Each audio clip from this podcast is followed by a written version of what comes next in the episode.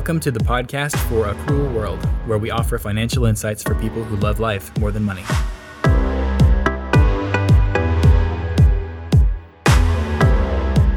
Welcome to the Cruel World podcast. Here with me today is Rachelle Coverson. Hi, Rachelle. Hi. Tell me a little about yourself.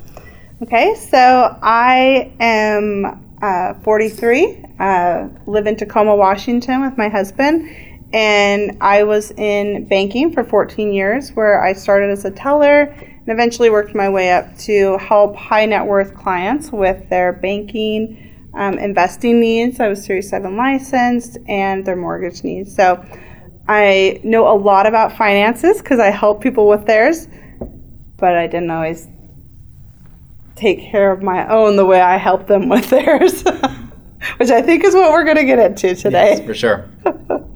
yeah, I always talk about. Uh, did you ever play Mario Kart? Yes, I back have. in the day. Whenever Yeah. I talk about the, the financial people's actual financial choices, I always talk about as you know when someone starts playing Mario Kart.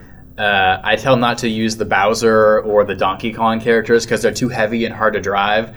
But if you're if you're an expert, you can do those things. If you're just starting out, be like Mario or be uh, Toad or someone who drives easy. And so I like to think of it that way. Oh, we're we're advanced in our financial knowledge, so we're driving the Bowser uh, car and we can do whatever we want. But that's uh, not how it actually works. No, unfortunately, it doesn't. We want to kick things off just talking about the stigma of talking about money, uh, and also related to the idea that no one seems to know what they're doing with their money, but we all seem to walk around pretending like we do.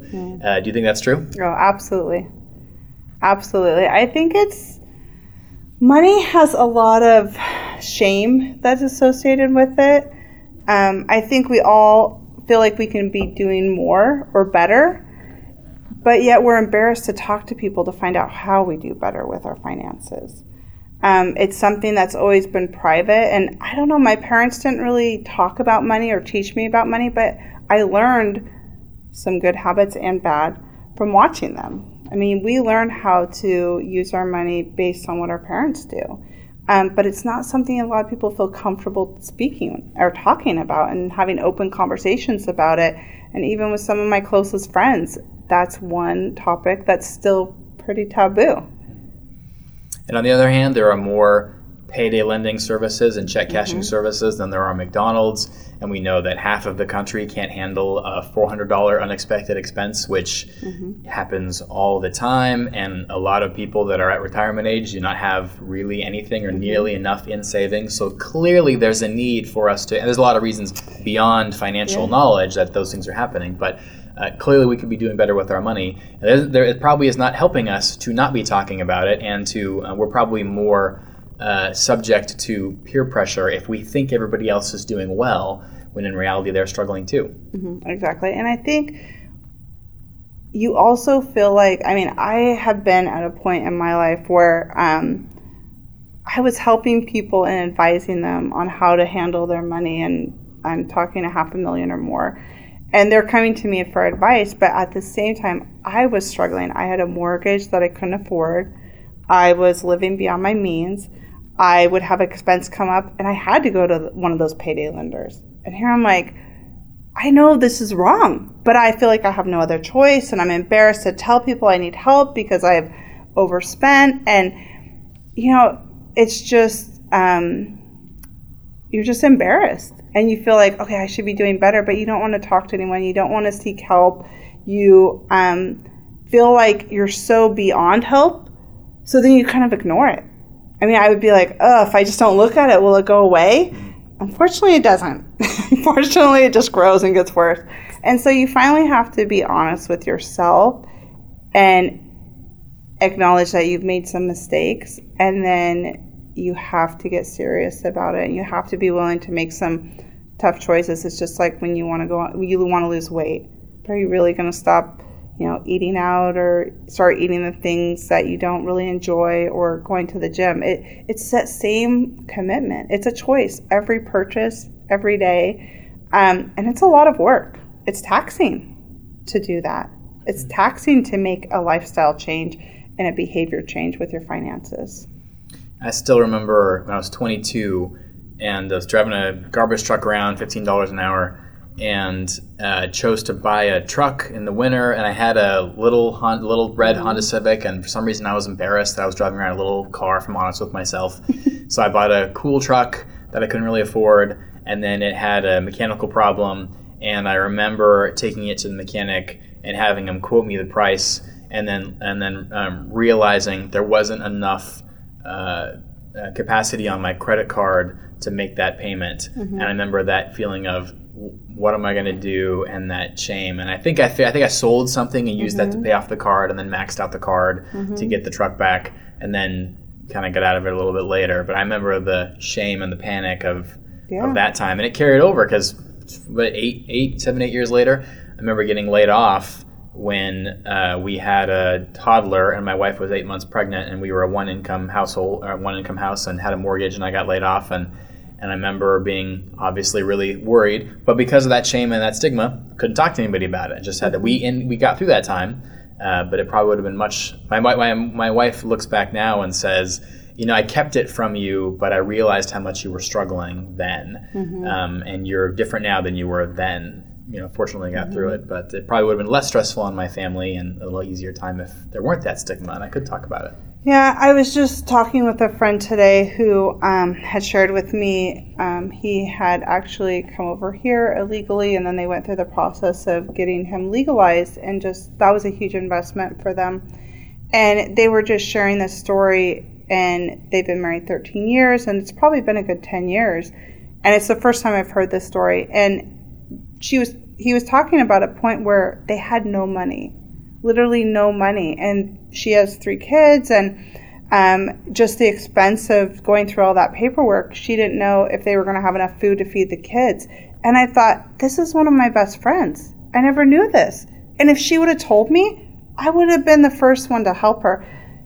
But we just don't talk about it. And i was so disappointed that someone who i've known you know since high school couldn't even share that with me. That couldn't tell me I'm I've fallen on hard or not even fallen on hard times.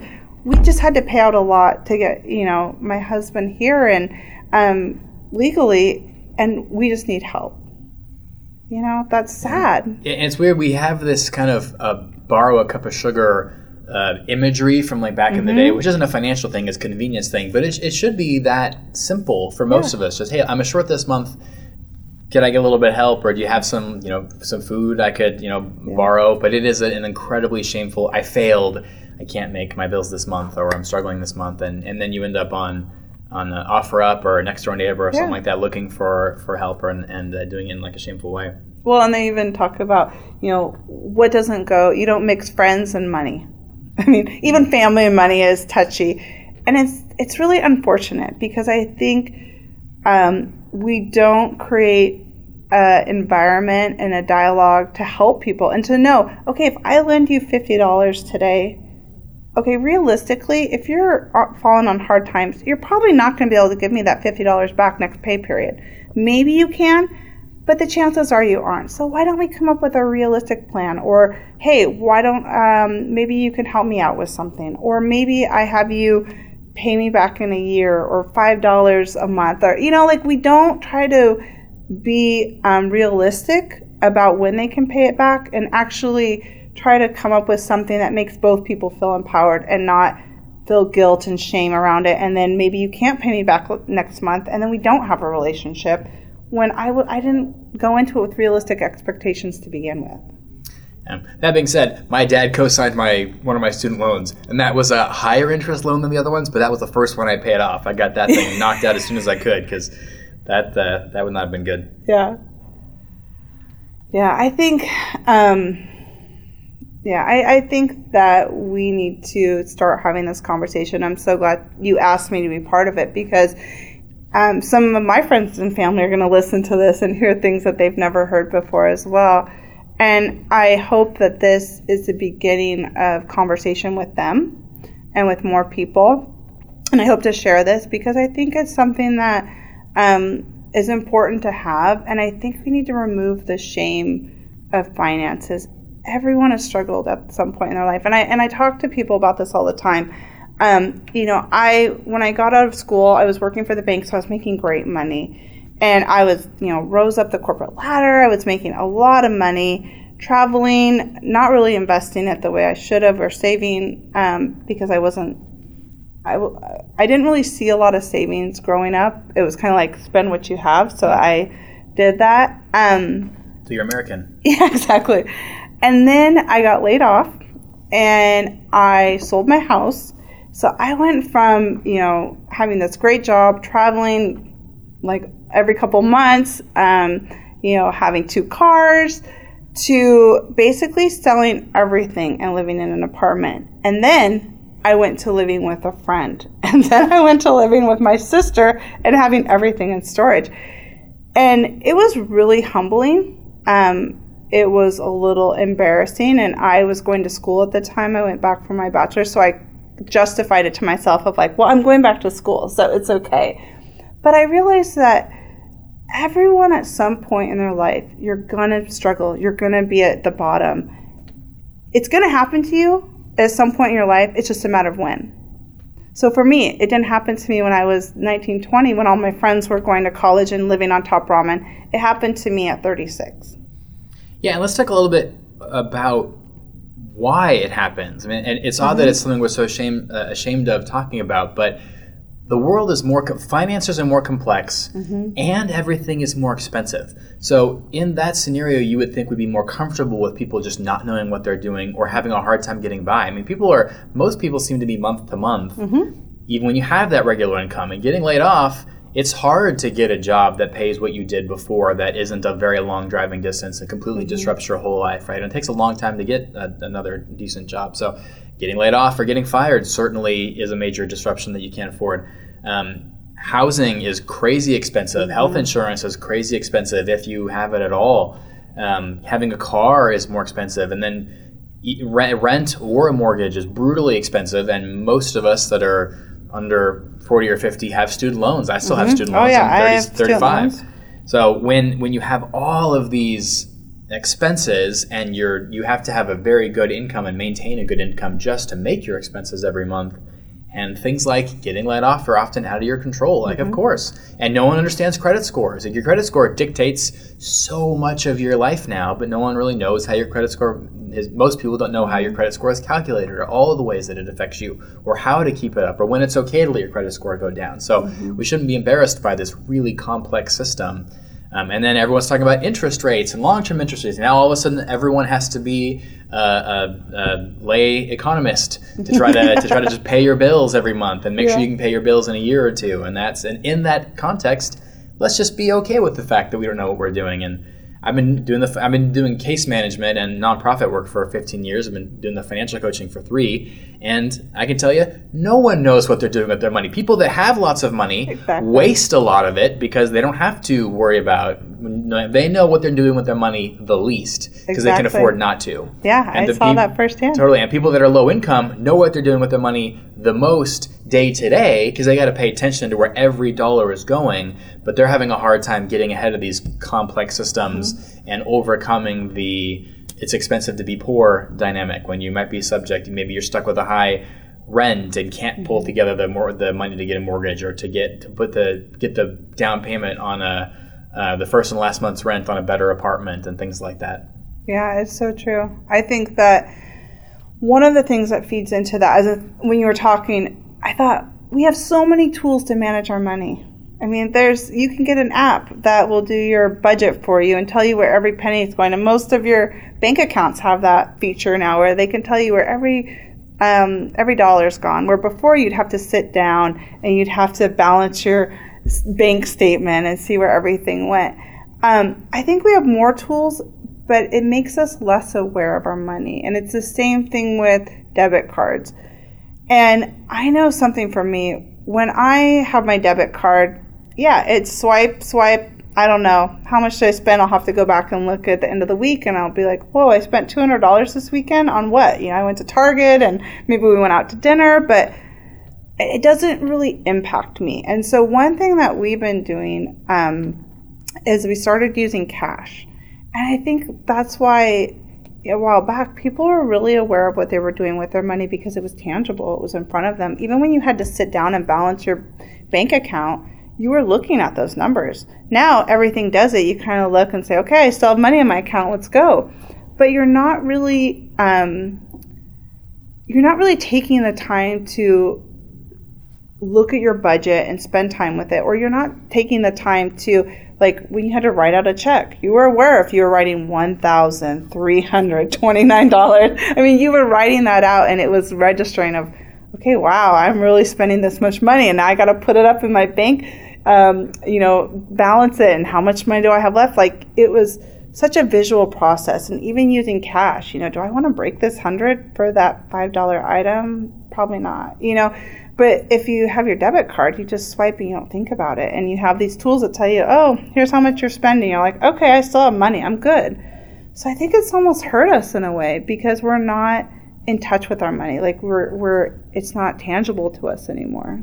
I have complete respect for people that can actually do that, and uh, that's awesome that you can. I know I was not able to stick to that system in part because it, it's hard to keep a majority of your costs fixed so yeah. that you can do cash for everything else, right? So every year, my we buy my wife's uh, we have private we have to buy private health insurance for my wife. Well, that has gone up every year. Our property taxes have gone up every year. You know, we have a my kids are in preschool, and the, what the, the costs associated with that mm-hmm. change every year, and you know the diapers change to a food thing, and then pet things, and uh, car breaks down. It felt like our costs and because of things like property taxes even the mortgage goes up mm-hmm. every year so it was so hard to keep our fixed costs in place that there were just too many things and so we fortunately make enough that we funnel everything through our credit card mm-hmm. and our debit account and then just keep keep an eye on them and if we're close of, to if we're at risk of going into debt on the credit card we either um,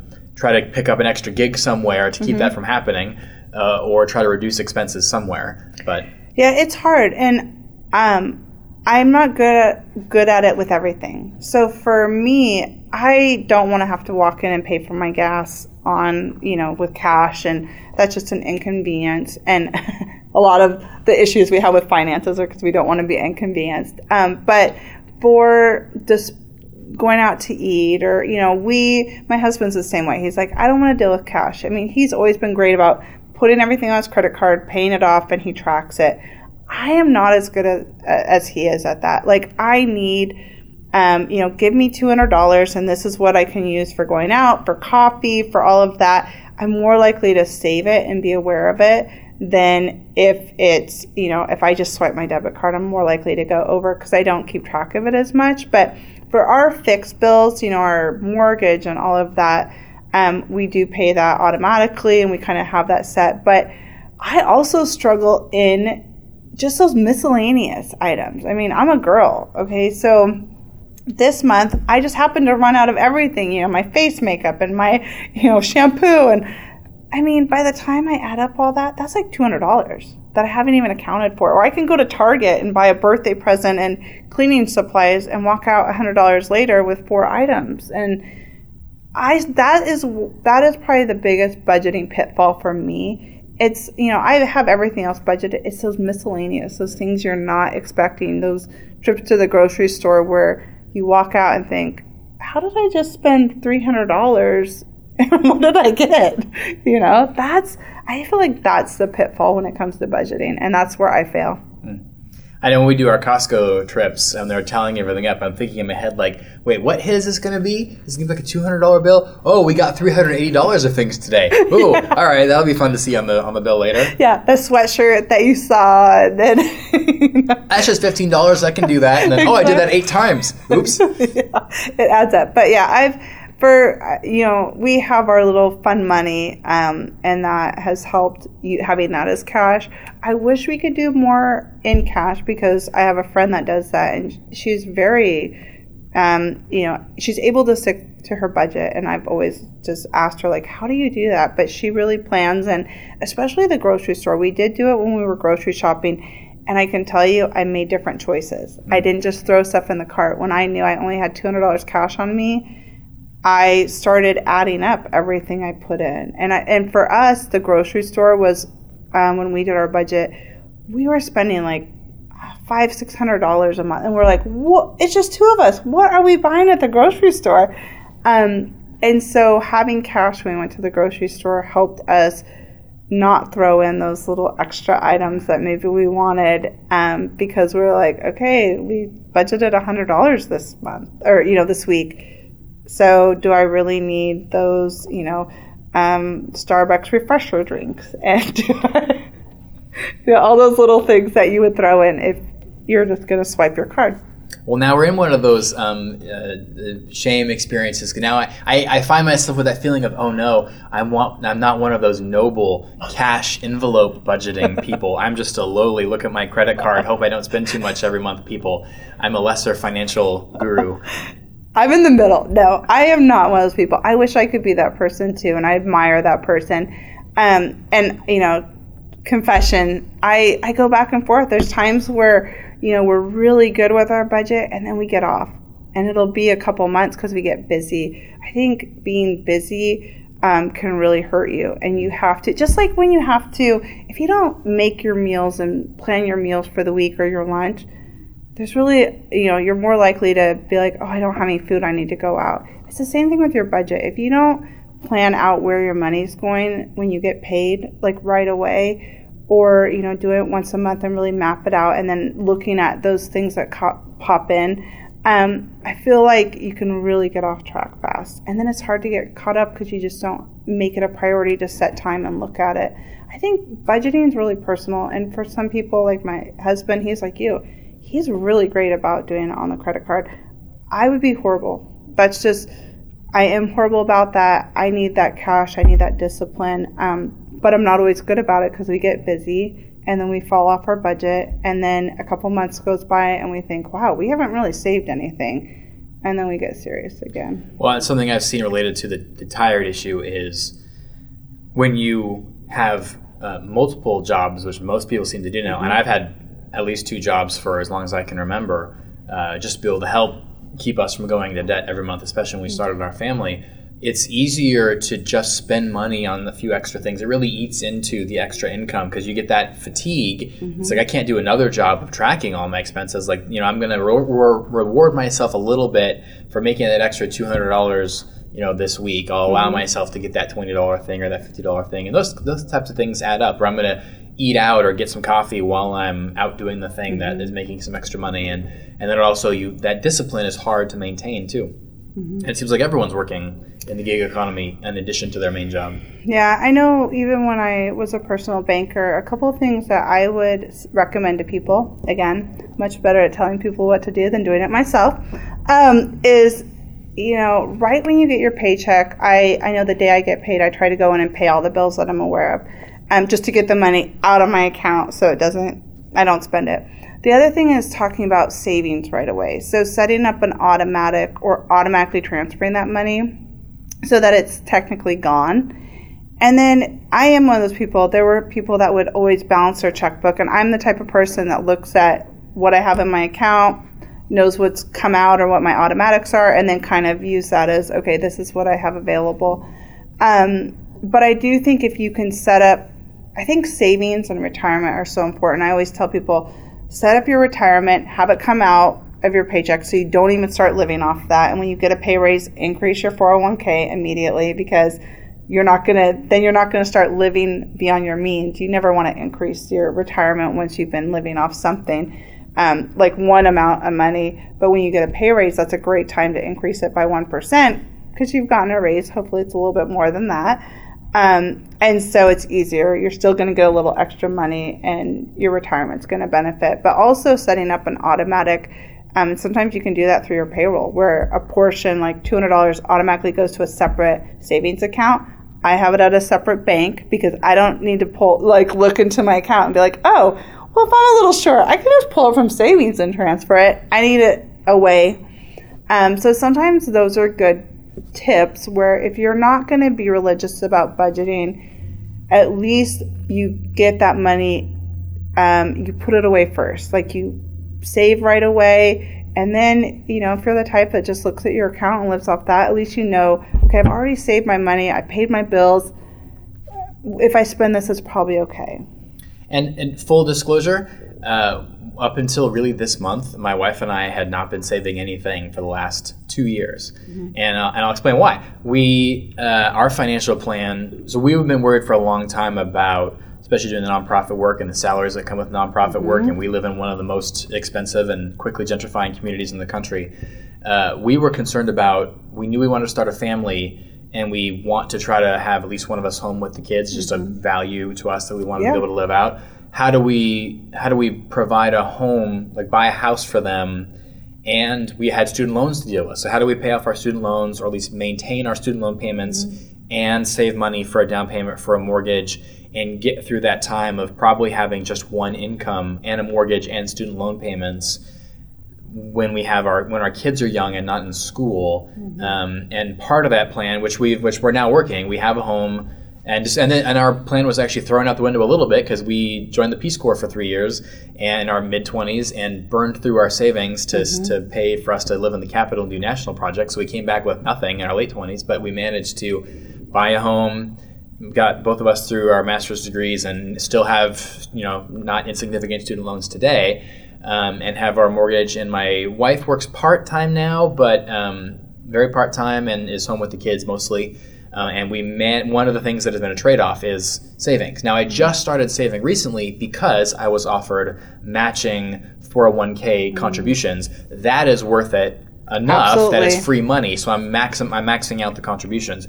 But other than the con- max, other than matching contributions, I haven't put anything in a 401k for two years, which I know is going to be a hit later. But for me, it was a it was worth it, or has been worth it, to achieve the other financial goals. Which, in the context of this podcast, is the whole point of the accrual world model is to say what are your life goals and make financial decisions that help you attain those life goals rather than just be led around by money forever. Mm-hmm. And I think that's important because, yeah, there's times I haven't saved as much, and there's times I didn't even have money to save. I mean, I, there was times I was doing my budget, and what I what was going out was more than what was coming in.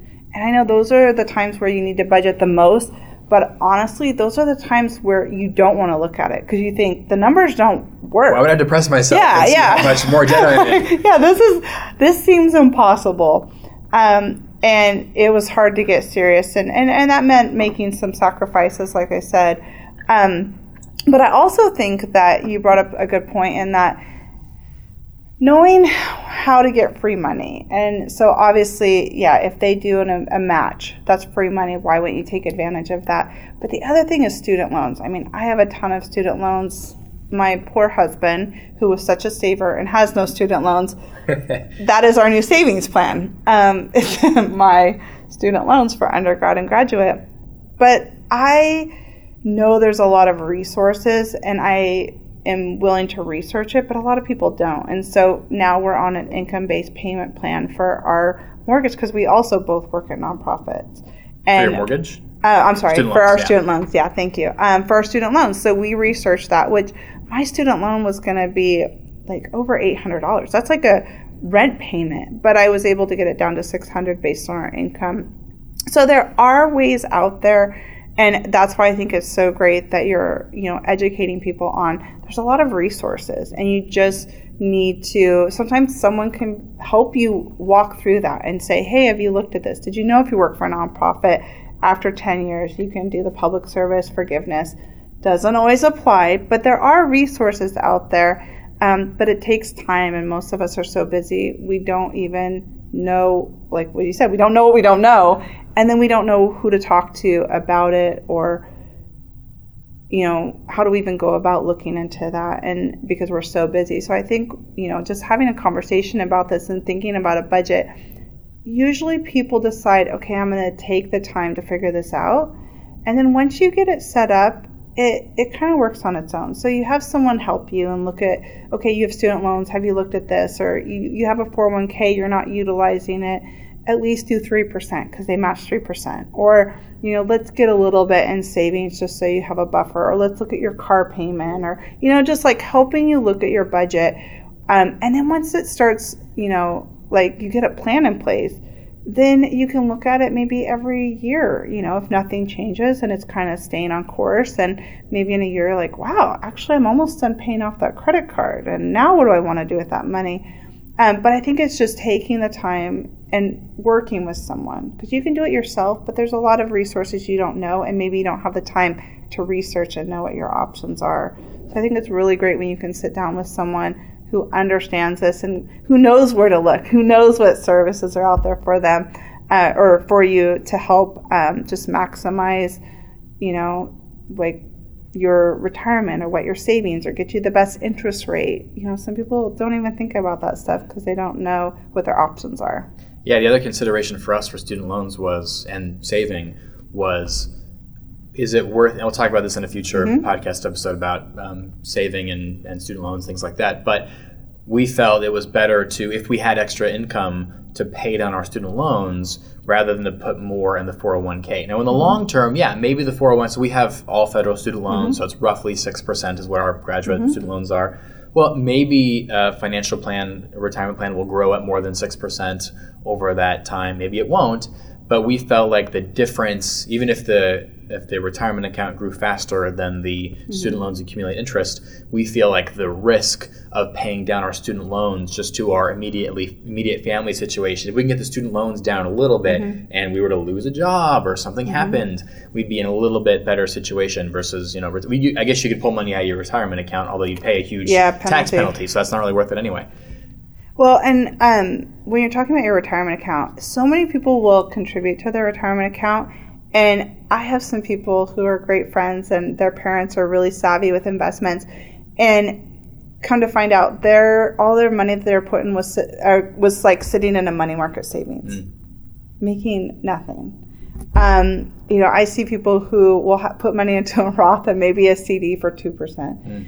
So people will be good about okay, I need to you know contribute to my retirement account, but then they don't look at the different options that are there. And, you know, that again, utilizing your resources, most of your retirement um, companies will sit down with you and do a plan about how to invest, you know, a little more risky up front. And then you get, but you're right. If you are just putting that money into your retirement and then it's sitting in a money market, you're right. Paying down your student loans is probably the best thing for you right now because it's going to decrease your monthly expenses and eventually maybe you can put more money away and start investing that money. But yeah, you have to make sure that just because you think you're doing a great thing, did you really make sure that that money is working for you, or did you just get it into the account, but now nothing's happening? And we, with our student loans, we also instead of the income-based repayment, we set ours because we have federal loans. Mm-hmm. One of the one of the options you can do with federal loans is do a, up to 24 month repayment just to get your monthly payments down mm-hmm. if you're at a mm-hmm. time of lower income. And since we're in the middle of, like my kids are two and four, so we are in the middle of hopefully is going to be the lowest income stage of our lives. Yeah. Uh, and higher expenses. And later, when they're in school and we have two incomes again, then the plan is to then pay off the student loans faster. Yeah. Um, now, obviously, there's a lot of like plans go awry all the time, and this is pro- this is why we set up the Accrual World uh, kind of platform to begin with. Was but there is no not making the choices option. You have to weigh these types of things. If you, do, if you want to increase, if you want to take the risk of potentially increasing your income, and you got an education, you got to take out a debt to get. You got to take out a loan and take on pretty severe debt. Usually, uh, even if you do it smartly, to get that education to increase your income. Everything about your financial lives is a gamble mm-hmm. in some way or another. And so that was the gamble that we took was let's minimize, let's make those. Our goal is to invest in the long-term assets that we knew we needed, that we, that we wanted to invest in, a home and our um, graduate school educations to maximize our ability to, to increase our income while they were relatively cheaper back in the day than waiting 20 years to get them. Yeah. Uh, and then to minimize our expenses while we had little kids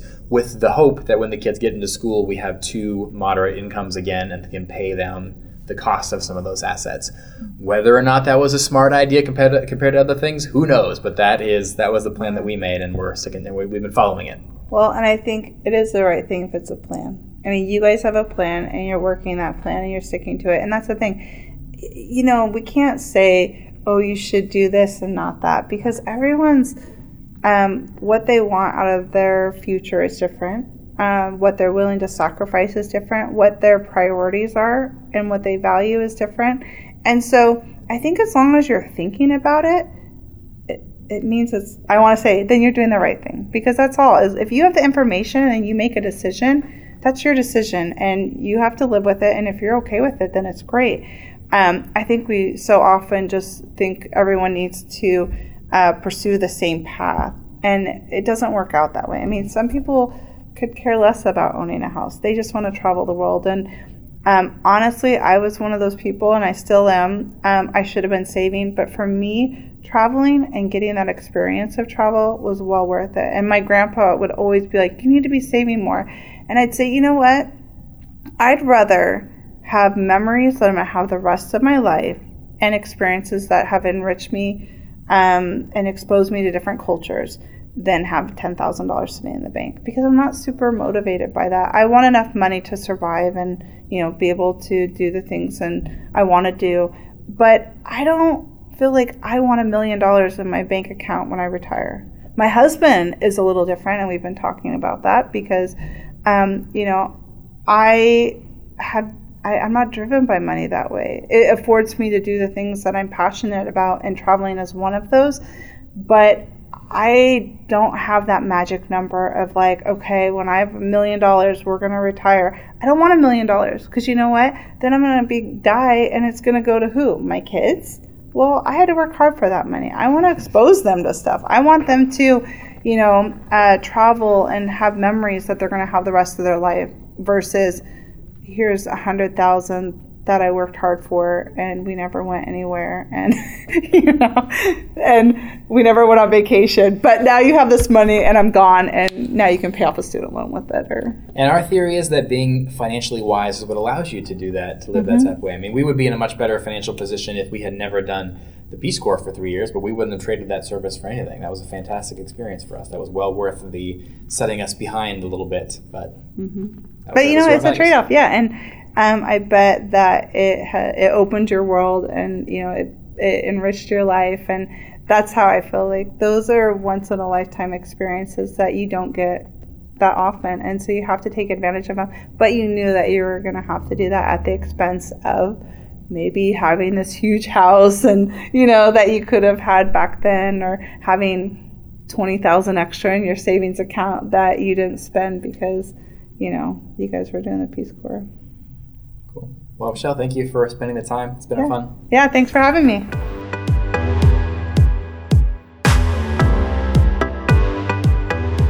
Thanks for listening to the podcast for Accrual World. Subscribe to download new episodes and go to accrualworldcoaching.com for more insights and to sign up for your online coaching session.